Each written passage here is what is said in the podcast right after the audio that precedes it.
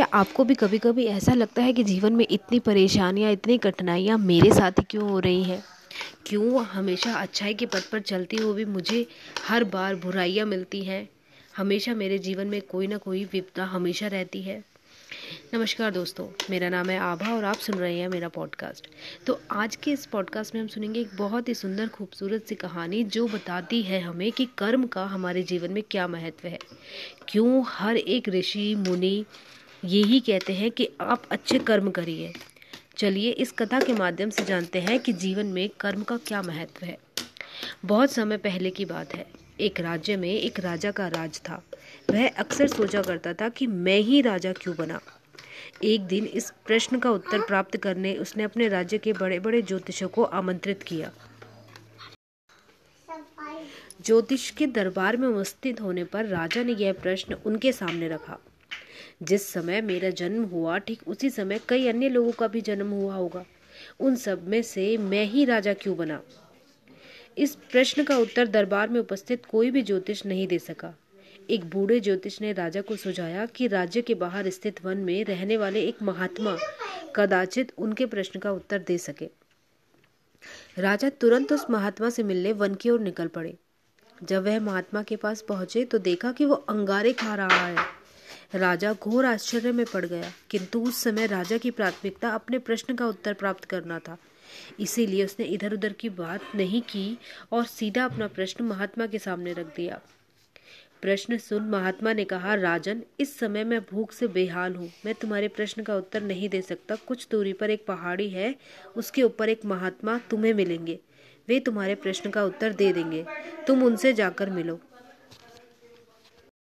राजा बिना समय गवाए पहाड़ी पर पहुँचा। वहाँ भी उसके आश्चर्य की सीमा नहीं रही जब उसने देखा कि वहाँ वह महात्मा चिमटे से नोच नोच कर अपना ही मांस खा रहे थे। राजा ने उनके समक्ष वह प्रश्न दोहराया। प्रश्न सुनकर महात्मा बोले, राजन, मैं तुम्हारे प्रश्न का उत्तर नहीं दे सकता। मैं भूख से तड़प रहा हूँ। इस पहाड़ी के नीचे एक गाँव है। वहाँ एक पाँच वर्ष का लड़का रहता है। वह कुछ भी देने में मरने वाला है, तुम उसकी मृत्यु पूर्व उससे अपने प्रश्न का उत्तर प्राप्त कर लो। राजा गाँव में जाकर उस बालक से मिला। वह बालक मरने की कगार पर था। राजा का प्रश्न सुन वह हंसने लगा। एक मरते हुए बालक को हंसता देख राजा चकित रह गया, किंतु वह शांति से अपने प्रश्न के उत्तर की प्रतीक्षा करने लगा। बालक बोला, राजन, पिछले जन्म में मैं, तुम और वो दो महात्मा जिनसे तुम पहले मिल चुके हो, हम सारे बाही थे। एक दिन हम सभी भाई भोजन कर रहे थे कि एक साधु हमारे पास आकर भोजन मांगने लगा।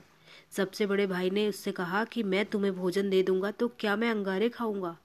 और आज वह अंगारे खा रहा है। दूसरे भाई ने कहा कि तुम्हें भोजन दे दूँगा तो क्या मैं अपना मांस नोच कर खाऊँगा? और वह आज अपना मांस नोच कर खा रहा है। साधु ने जब मुझसे भोजन मांगा तो मैंने कहा कि तुम्हें भोजन देकर क्या मैं भूखा मरूँगा? और आज मैं मरने की कगार पर हूँ। किंतु तुमने दया दिखाते हुए उस साधु को अपना भोजन दे दिया और पुण्य के प्रताप से ही इस जन्म में तुम राजा बने। इतना कहकर बालक मृत्यु को प्राप्त हो गया। राजा को अपने प्रश्न का उत्तर मिल चुका था। वह अपने राज्य की ओर चल पड़ा। तो दोस्तों, हमें भी अपने प्रश्न का उत्तर मिल गया है।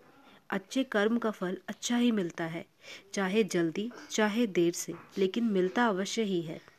इसीलिए सदा सदकर्म करो और जहाँ तक संभव हो दूसरों की सहायता करिए। नमस्कार।